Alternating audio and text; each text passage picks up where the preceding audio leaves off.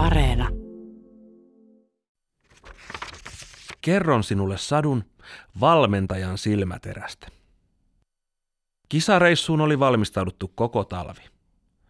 Mikäpä oli lähtiessä, olihan Pena treenannut judoa koko talven.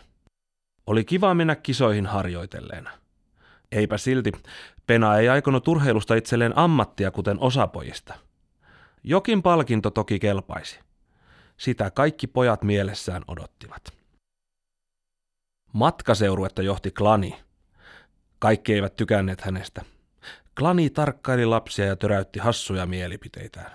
Pena oli klanin silmäterä. Kerran Pena oli kisa-aamuna painanut lusikallisen liikaa. Klani oli juoksuttanut Penaa talvivaatteessa ja käyttänyt saunassa. Rääkin jälkeen Pena oli syönyt eväät ja nukahtanut. Koko kisa oli mennyt häneltä ohi. Kuka sellaista rääkkiä jaksaa? Ei kukaan. Joskus klani noukki ruokailussa perunoita lautaselta, koska Penan vatsa pömpötti. Ei se mitään, Penalla oli repussa varaeväät. Pena oli lukumiehiä ja joskus sekin ärsytti klania. Klani ei ollut eläissään lukenut yhtään kirjaa, eikä hän voinut käsittää, että Penan katse porautui kirjaan eikä tatamiin. Ei ollut varmaankaan helppoa olla klani. Klanilla oli omat haaveensa. Hän halusi, että hänen joukkueensa olisi maailman paras. Vaan eihän sellaisesta tullut mitään, koska klani oli ainoa koko porukasta, joka moisesta haaveili. Klanin korvat olivat kuin kukkakaalit, Pena huomasi katsellessaan vihannespöytää. He olivat matkalla kisoihin Tallinnaan ja Pena kasasi ruokaa lautaselle laivan puhvetissa. Penalla oli onnenpäivät. Klani oli niin kiireinen toisten poikien kanssa, ettei hän ehtinyt vahtimaan Penaa. Hänellä oli menossa kolmas kierros. Tomaatteja, lihapullia, kanankoipia, paistia, donitseja, suklaajäätelöjä litroittain limsaa. Pena oli saanut kotoa käyttörahaksi 50. Illallisen jälkeen hän lähtikin ostoskierrokselle kaverinsa Rekon kanssa. Pena ja Reko päätyivät tuoksujen houkuttelemana laivan kauppaan. Miten upean näköisiä ja tuoksuisia pesuaineita ja parfyymejä oli pojillekin myytävänä. Suihkukeeli oli niin houkutteleva, että Pena osti sen. Pesuaine maksoi 47 euroa. Penalle jäi kolme euroa loppumatkan ajaksi.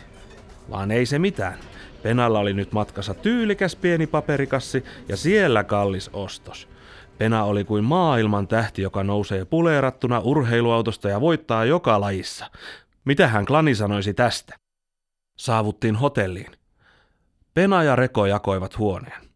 Siellä oli kylpyamme, tohvelit ja kylpytakit, muhkea vuode, suuri televisio ja näköala yli kaupungin. Miten upeaa kaikki oli! Pena laski veden kohisemaan.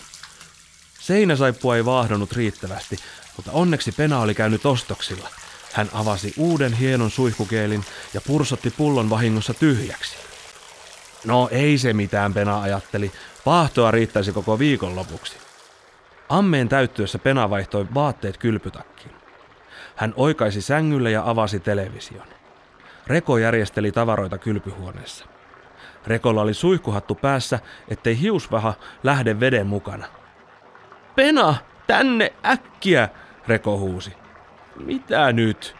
Pena kysyi raukeana. Hän oli pistellyt suuhunsa jääkaapista löytämässä suolapähkinät ja suklaat. Suihkukeeli oli vähän vaahtoutunut. Paitsi että vaahto oli vyörynyt reunojen yli lattialle, se oli levinnyt kaikkialle kylpyhuoneeseen ja täyttänyt koko tilan liki kattoon asti. Samassa ovelta kuului jämäkkä koputus. Pena ja Reko katsoivat toisiinsa. Tosin he eivät nähneet toisiaan, koska he seisoivat kylpyhuoneessa vaahdon sisällä. Vaahto kirveli silmiä. Pena hapuili ovelle. Valkoinen kylpytakki oli ympärinsä vaahdossa ja koristeellinen kuin euroviisuasu. Entäpä tuoksu? Se oli sanalla sanoen tyrmäävä. Klani meinasi tuupertua penan avatessa oven. Ensiksi klania lähti voimakasta kaikkialle tunkevaa suihkukeelin tuoksua, sitten kahta kylpytakkeihin pukeutunutta kilpailijansa ja seuraavaksi kylpyhuonetta, josta tursui kylpyvaahtoa ovelle asti. Klani oli ollut huono matematiikan opiskelija koululaisena, mutta nyt hän suoritti valoa nopeamman päässä laskun huoneen tapahtumista. Parempi etten sano mitään, hän sanoi. Kolme minuuttia. Kolme minuuttia seisotte aulassa lenkkivaatteissa, Klani sanoi ja poistui. Deodoranttia ei tarvitse käyttää. Vähän aikaan, hän lisäsi ja nuuskaisi näyttävästi nenäänsä. Aamiainen oli runsas ja houkutteleva. Tarjolla oli sämpylöitä, leikkeleitä, juustoja, kananmunia, pekonia, lihapullia, pannukakkua, vaahterasiirappia, melonilajitelma, mysliä, jogurtteja, mehuja, kaakaota, donitseja, pikkuleipiä ja suklaakakkua. Klani seisoi aamiaspöydän edessä. Salaattia vihannes poliisista päivää. Otetaanpa vihannekset, hedelmät, leikkeleet ja munakas lautaselle.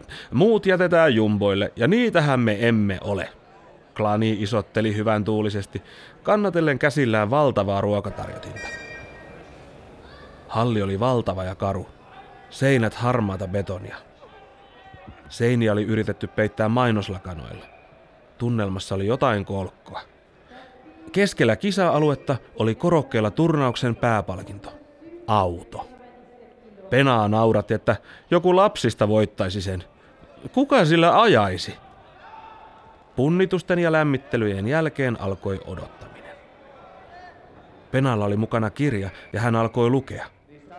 Monenkieliset kuulutukset menivät ohi korvien. Aika ja paikka unohtuivat. Aivan kuin olisi ollut kotona omassa huoneessa. Pena eli kirjan maailmassa. Täh? Pena havahtui. Häntä tuupittiin. Pena, vuorosi lähestyy. Ala hän lämmittelemään, Klani sanoi. Ensin on Reko ja sen jälkeen sinä, Klani sanoi ja keskittyi Rekoon. Pena katseli ympärilleen. Hän näki kolkon hallin, väsyneitä, pitkän matkan taittaneita lapsia, malttamattomia aikuisia. Tunnelma oli jännittynyt. Pena katseli itseään. Hänellä oli judoki, villasukat, kirja ja kassi, jossa oli edelleen äidin pakkaamia varaeväitä. Mieluiten Pena jatkaisi kirjan lukemista, eikä lähtisi tatamille läheltämään.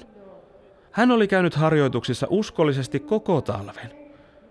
Miksi Penan oikeastaan täytyisi keskeyttää miellyttävä olonsa? Pena päätti jatkaa omaa leppoisaa tuokiotaan ja jättää ottelun väliin. Vaan eihän sellainen sopinut, eikä sovi, kun kerran kisoihin on lähdetty. Niin Pena sitten seisoi kansainvälisissä kisoissa ulkomailla ja katsoi kilpakumppaniaan. He olivat saman ikäiset ja saman painoiset, mutta siinä missä Pena oli lyhyt ja tanakka, vastustaja oli pitkä ja hoikka. Otettiin kumarrukset ja ottelu alkoi. Kilpakumppani näytti itsevarmalta ja kovalta. Katseessa ei ollut lämpöä eikä hymyä. Pena ei ollut nopea eikä rohkea, mutta hän oli sitkeä, rauhallinen ja vahva. Saatuaan pojan sidontaan, Pena ei antanut periksi. Hän päätti pitää pojan tatamissa, vaikka hän kuinka temppuilisi. Penan ajatukset olivat muualla. Hän pohti kirjan tapahtumia. Kunhan vain retkottaisi, hän pärjäisi. Klani näytti palanneen vartioon. Jaksaa, jaksaa, Klani huusi. Penan ote herpaantui. Kaveri pyöräytti Penan nurin niskoin. Vaikka Pena kuinka pani hanttiin, polki jaloilla lattia ja väänsi itseään, hän ei selvinnyt kieputuksesta. Tappiohan siitä tuli. Kisat olivat Penan osalta ohi ja toisten myös. Se oli sellainen rumpupesukone se. Saippuahan sinulla oli omasta takaa, Klani sanoi. Penaa punastui. Oli kotimatkan aika. Tunnelmat olivat apeahkot toisten tehdessä ostoksia laivan myymälässä. Pena oli käyttänyt omat rahansa jo tulomatkalla. Kotiin viemisistä ei ollut tallessa kuin väkevä tuoksu.